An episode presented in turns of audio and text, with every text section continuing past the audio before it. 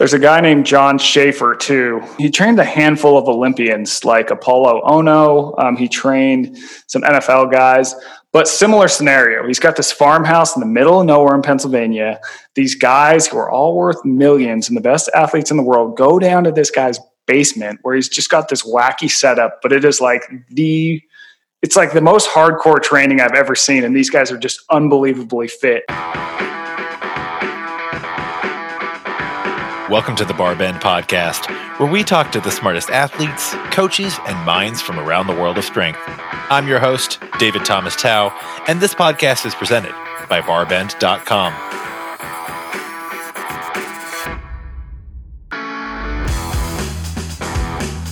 Today I'm talking to health and fitness journalist Michael Easter, a contributing editor at Men's Health magazine and journalism professor at the University of Nevada, Las Vegas.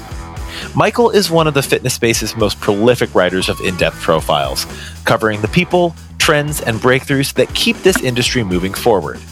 He joins the show to talk about his unlikely road to teaching in a respected university while also balancing the challenges of his own research and writing. He's got some of the coolest in the trenches stories in fitness journalism, and you definitely don't want to miss out on what he has to say. I do want to take a second to say that we're incredibly thankful that you listen to this podcast. So if you haven't already, be sure to leave a rating and review of the Barbend podcast in your app of choice. Now let's get to it.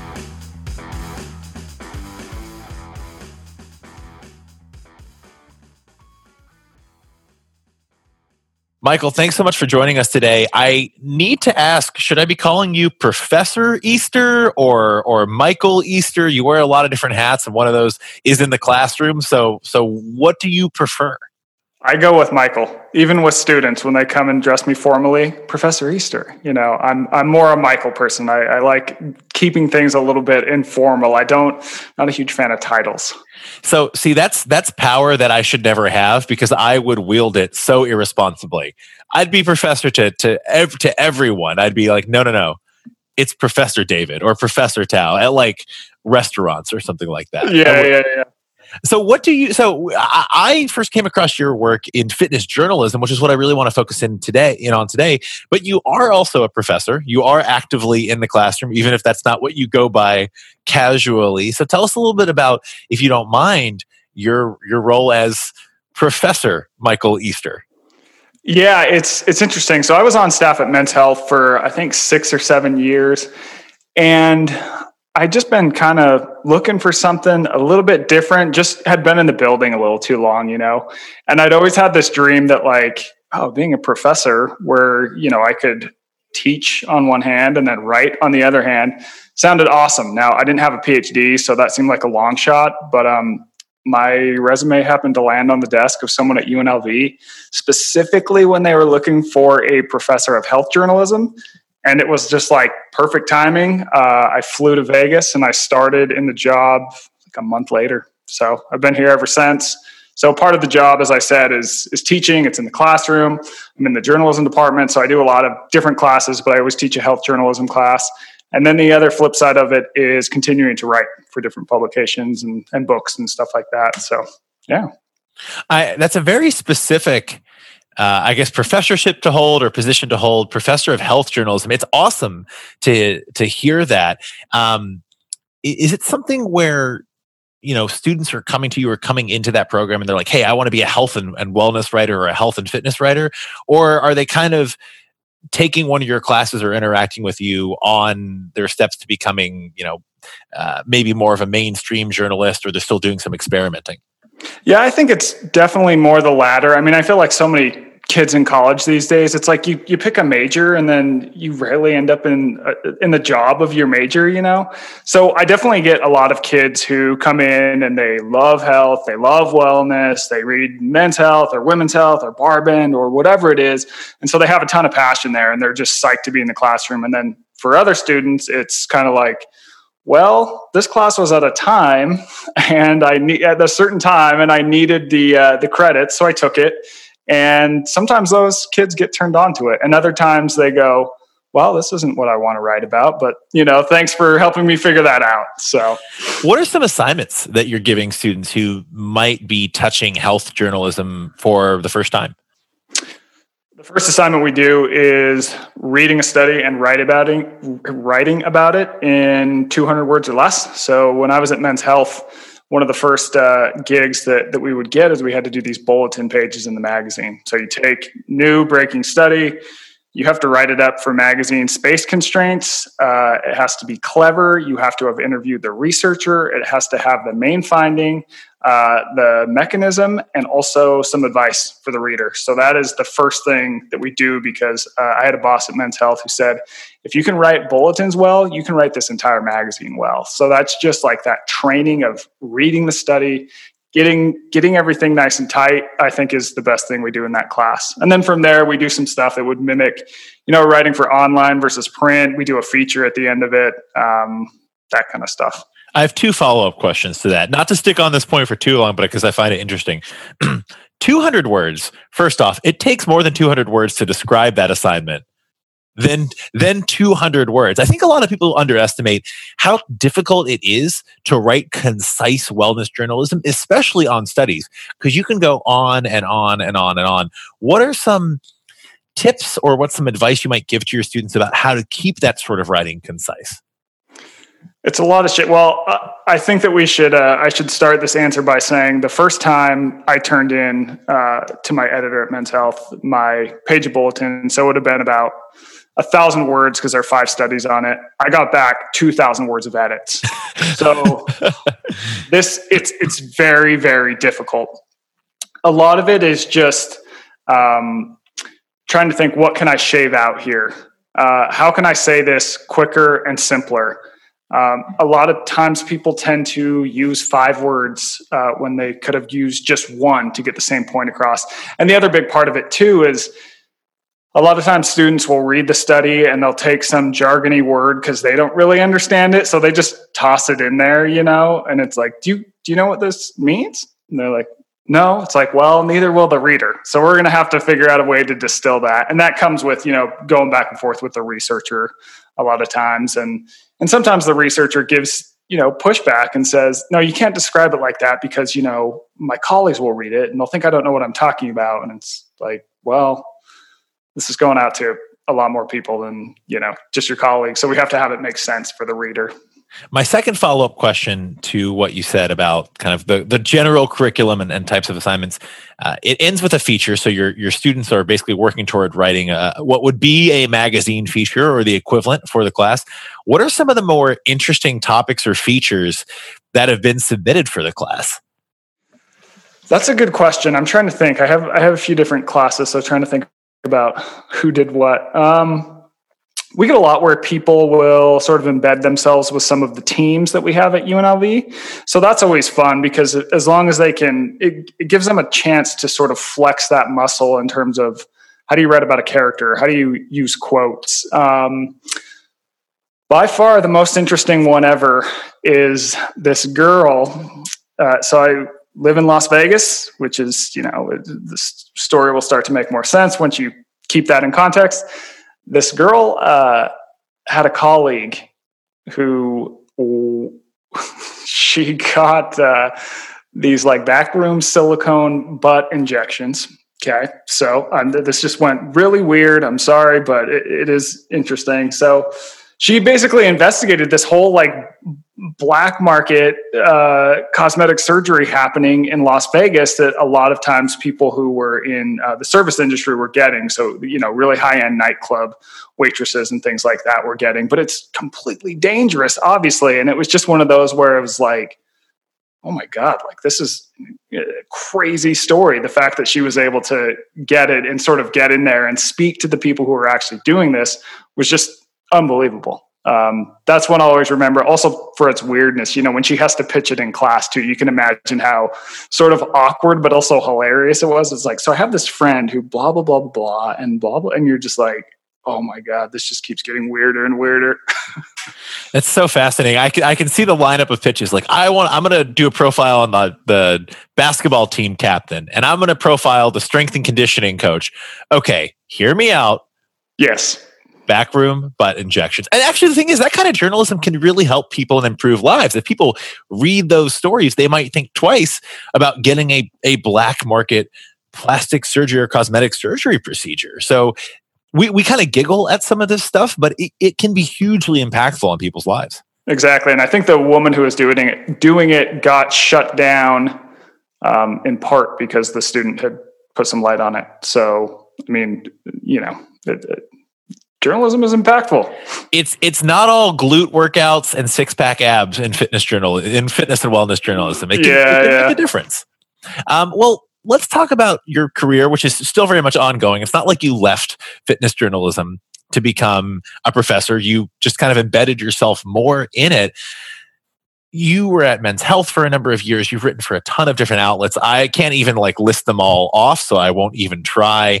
Um, but what are some of the more interesting assignments people and events that you've covered over the years that our listeners you know might really want to sink their teeth into? You know after they're done they'll look in the show notes they'll be like i really want to go in depth on on that read that article or read that profile that michael did. Yeah for sure. I think that um I got some traction at Men's Health because my sort of shtick, if you will, is to find an interesting person in an interesting place doing something interesting. I mean, that's that's all of journalism. So I just kind of had a knack for finding characters that were often overlooked. So, for example, I think probably a lot of your readers might know who Dan John is. Hmm. But we've had it. We've had him on the podcast. He's a good. He's a good friend of the brand. Perfect. Perfect. Yeah. Um, I mean, I think your readers are probably a little more in depth and like into the fitness stuff than a men's health reader is. You know, we're kind of like a just a broader audience. But, you know, going into his garage where he invented the goblet squat more or less, and it's just a hilarious little gym where it's like one of the most innovative gyms in the country is in Dan John's garage. And, you know, while I was there and hanging out and training with him, you had MLB players dropping by. You also had like 60 year old moms, you know, and it's all just happening in this garage. Um, there's a guy named John Schaefer too, who I came across. I don't know if you've you've heard of him, but he trained he trained a handful of Olympians like Apolo Ohno. Um, he trained some NFL guys, but similar scenario. He's got this farmhouse in the middle of nowhere in Pennsylvania. These guys who are all worth millions and the best athletes in the world go down to this guy's basement where he's just got this wacky setup, but it is like the it's like the most hardcore training I've ever seen. And these guys are just unbelievably fit. And he is, I mean, he's about as wide as a barn door, like a former power lifter type, you know? So just getting in those really surprising places with surprising people, I think, um, is always what I've been a fan of. I'm trying to think of some others. Uh, I get a lot of emails about one I did uh, about the concept of fitness age. Essentially, how does fitness impact the aging process? Different stages, and you know, what are the real effects of fitness on general health? So I get a lot of emails from crazy places about that one. You know, people from like Bulgaria will be like, "How do I use this in my life?" You know, so Bulgaria has a has a rich strength culture in history, so something that our, our yeah. listeners might be familiar with. I do want to talk about a recent. It's relatively recent. We're recording this a few months after. You had a cover story regarding uh, the, basically the kind of the new faces or new old faces of CrossFit, and it was a kind of a dual profile on both Eric Roza, now the CEO and owner of CrossFit, and Dave Castro, who's the head of training at CrossFit and was CEO for like 14 minutes over the summer after Glassman stepped down and but, but before Roza came on. You coined a term in that profile that okay, and if, if, if for reference, if no one's ever interacted with Dave Castro personally or, or in person, he can be a bit of a tough egg to crack. Mm-hmm. He's got a little bit of a shell. He's not going to be the most open with everyone at the beginning. But you coined a term that I know Castro really likes because he's been posting about it. I believe it was fitness Picasso. Yeah. What was it?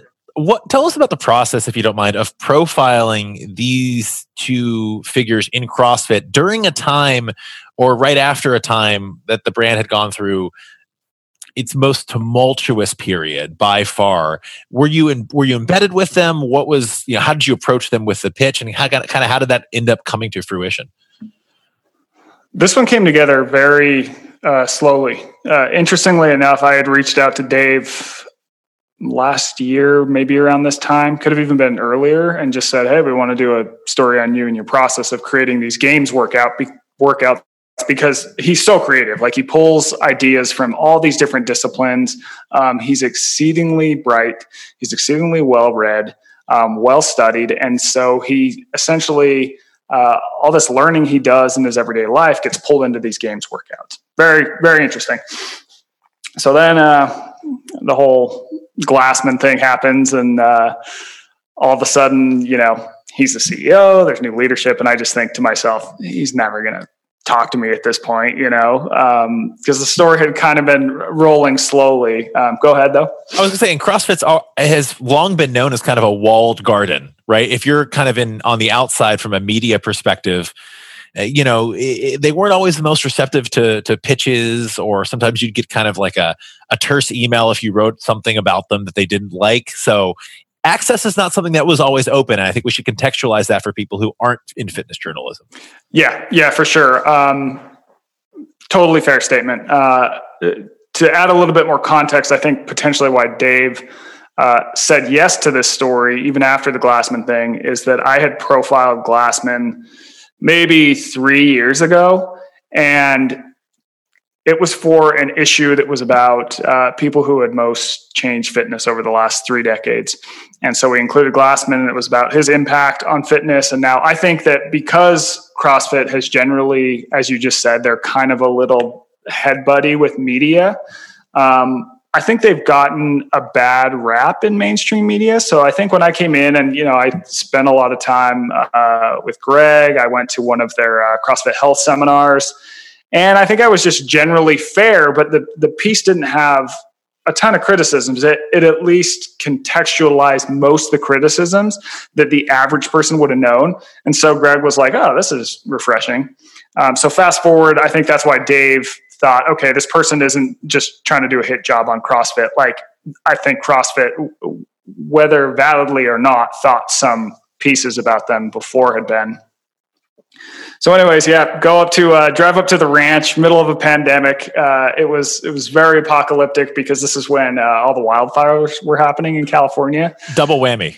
Yeah, so I like drive up there. It's all smoky. It's like the world is ending, and hung out with uh, Dave on the ranch for a couple days. Um, we it was when he was uh, designing the workouts for the games uh, that occurred there with the five athletes. So we um, you know we rocked the course that was the trail run course or whatever with his dog. And we just hung out and um, did castro things. We you know shot some guns went and went and had lunch all that kind of stuff. And um, it's interesting because you know to your point i think he comes off a little bit cold but when I got there, that was not the guy that I found. It's like he was very welcoming. He was very open. Um, we had long conversations, and he would he would be pretty open. And you know, sometimes he would say things that he was like, you know, actually, don't quote me on that. And I'm fine with that. You know, so. But I thought uh, he was more open than I expected. He's a good guy for context, I kind of led Michael along a little there. I will say that, you know, maybe CrossFit's prior relationship, because I think a lot has changed with the media, especially mainstream media. Maybe some of that was warranted because, frankly, there were some hit pieces put out on CrossFit that didn't have a lot of weight or really evidence uh, evidence behind them. So, you know, had I been, and it is also worth dis- disclosing, I was a paid media consultant and writer for CrossFit for a period of time had I been in their shoes and I had a little bit of insight into that, just still kind of an outsider's perspective, yeah, I'd be wary. I'd be wary as well, as anyone should be. If a journalist ever calls you up and says, "Hey, I want to profile you," you should you should think about it before just automatically saying yes. And the other thing I'll say is that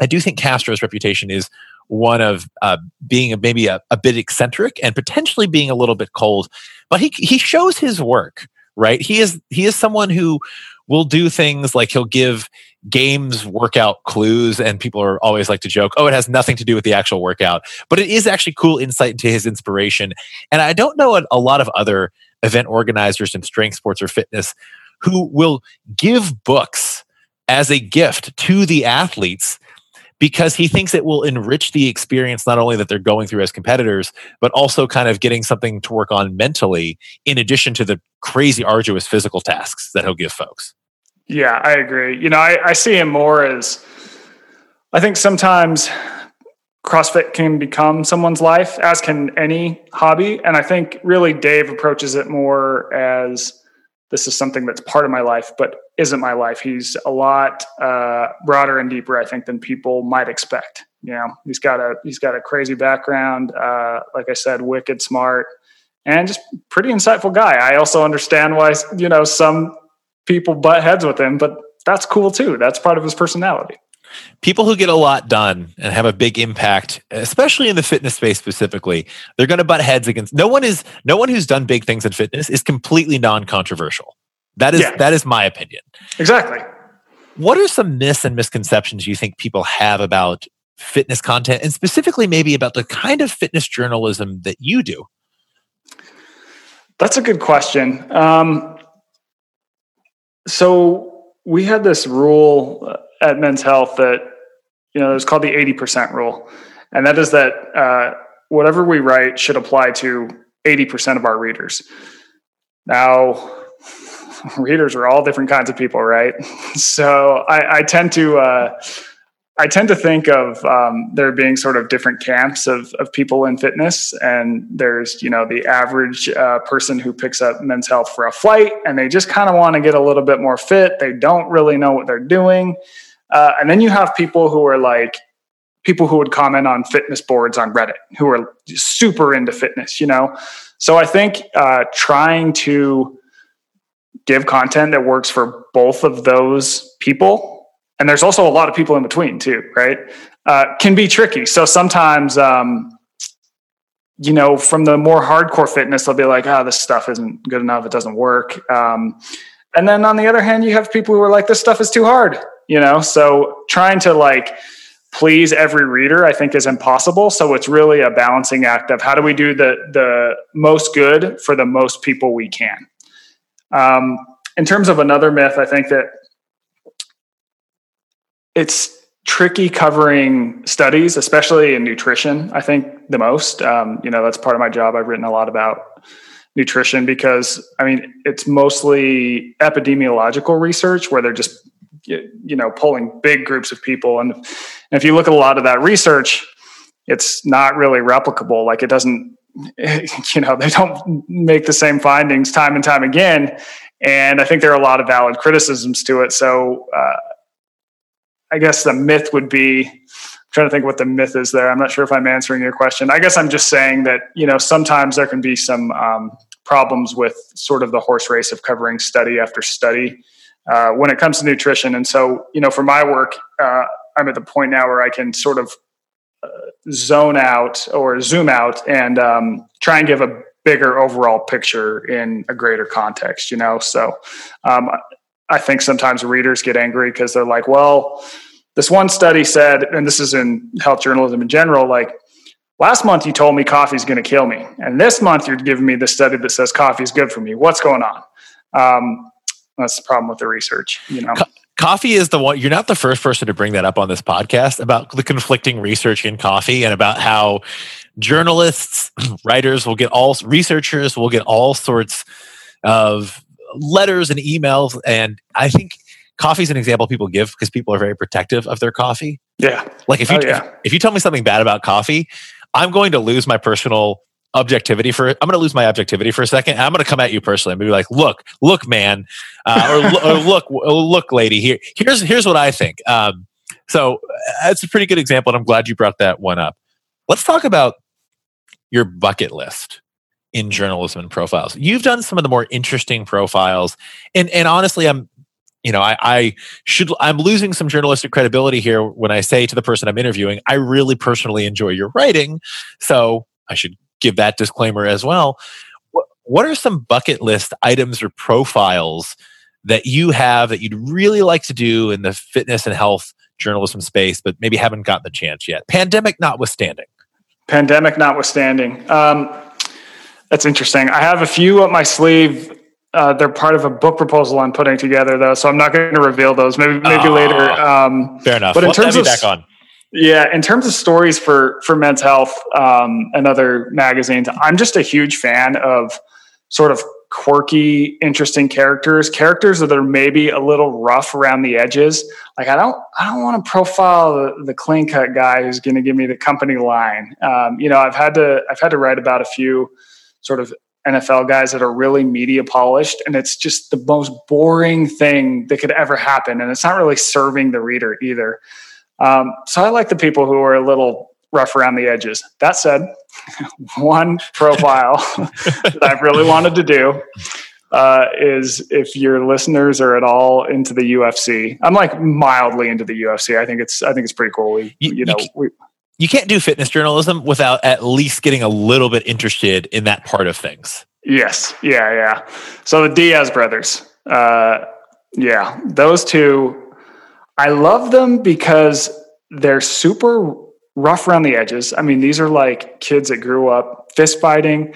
They're also their training is really interesting because it's so different than what so many UFC fighters do. They're super into uh, triathlons, and this is why they have such an engine. Like they can go so long in a fight, and they just square people down. And when they're talking shit, they actually mean it. It's not an act. Like, and they're vegan. Um, they're also huge advocates for marijuana, which I think is funny. So their whole shtick is like they get super baked and just go on these forever long mountain bike rides, which is against all like what any strength coach in the UFC would tell you to do but here they are. They've you know they've had they've been ranked number one. Like they're just fascinating cats. So i'd like to spend some time with them and, and do a profile them at some point. That I, I am not condoning the use of any substances besides maybe creatine protein powder and vitamin d on this podcast but what i'll say is um, you're not going to meet a person every day whose idea of a good time is getting baked and then going and doing something very difficult. Yeah, yeah, I'm with you. I'm, i mean, I don't, I don't touch any substances at all, um, but I do think that there's something really fascinating about that. Um, just that whole, probably their ability to just zone out and like just not feel pain for an extended period of time. You know, to put themselves in that sort of pain cave and just marinate there. Like, I find that. Uh, you know, as interesting and fascinating as like the CrossFit athletes and the strength athletes can be, something about a person who does something like an ultra marathon and just, I mean, they're on a different plane psychologically. The ability to just sit there with your thoughts for hours and hours traveling across terrain. That is a human whose brain is wired differently. Uh, so it's good to talk to all sorts of athletes, I guess, is the message there for journalists. Have there been any people you've profiled who have really surprised you like what what you got was so much different than the than the notion you had going into it you always try and keep an open mind in journalism and i think your profiles and writing reflects that but you still have some preconceived notions no matter what uh, yeah, I mean, because I know your readers are into CrossFit. I had to go down after Ben Smith won the CrossFit Games. I think that was maybe 15 or something. Yep, 2015. Uh, me and this uh, video guy from Men's Health, we get in this rental car and we drive all the way down to Delaware to their gym. And um, he's fittest man on earth or whatever the correct terminology is. So I go in there expecting to see, however, I pictured in my head, fittest man on earth. And Ben Smith looks like a fifth grade teacher or like the guy who would stock shelves at like the grocery store. Like he's just, he's, he doesn't look like this crazy, crazy fit dude. Like you just wouldn't expect him. He's very nice very humble, very quiet. And then he gets in the gym and it's just like, oh my God, like this guy's insane. You know, it's just not what you would expect. Like, I feel like you see a Fraser and you're like, that guy is a killer. And you don't really get that with Ben Smith, but he is. It's very subtle, you know? I, I, got to spend a little time with Ben Smith uh, in in the years before he won the CrossFit Games, training at his gym. I believe it's in Virginia Beach, CrossFit Krypton in Virginia Beach. Um, his whole family's into CrossFit. His dad, I think one time when I was there, maybe it was like right after, deadlifted 600 pounds, like his, you know, 50 something year old dad. Very talented family. His brother, Alex Smith, also a games athlete. And I've heard people describe Ben Smith as kind of CrossFit's Batman because he's not, he, it's just kind of like there's like, a little bit of mystery there and not like in a nefarious way not in a sneaky way but he's never going to just he's never going to come out and tell you like this is what I'm going to do, or I'm the fittest man in the world, or I'm one of the fittest people in history. He's like, you're not going to hear that if you meet this guy and you don't know anything about him. He's not going to bring that up in conversation. Amen. Yeah. Yeah. You nailed it. Um, and I think some of these surprises happen too when uh, profiling athletes. And there was one, and I, I, I, forget the guy's name, but he was an NFL guy, uh, a wide receiver who was pretty famous. He was on the Broncos for a while. Um, apologies for not being able to remember his name. But anyways, he had this crazy long arrest record and I mean, it was just known as a pain. And so I'm thinking, oh, this is not going to go well. And just, you know, my cell phone rings, calls me up. He's like, yo, it's me. And well, and we just end up talking, like just shooting the shit for like an hour. Just the nicest guy ever. It's just, I, I feel like a lot of times, you know, when you read a lot of stuff about people, that sort of clouds your vision and, and what to expect. And, and then you talk to them and oftentimes you're surprised. Well, speaking of nice guys to talk to, Michael Easter, you're definitely that. If people want to follow along with the work you're doing, uh, maybe this this book proposal that you're uh, alluding to, the final results of that, whenever that's kind of publicly available, where's the best place for people to follow along with you and your work? Yeah, I actually have a book coming out in May. Uh, maybe we could talk about that down the road. But uh, in the meantime, uh, you can find me at eastermichael.com. And then I'm on Instagram at michael underscore Easter. And yeah, shoot me an email. I always uh, write back and I'm happy to chat with anyone. Awesome. Thanks so much for joining us today. Really appreciate it. Thank you.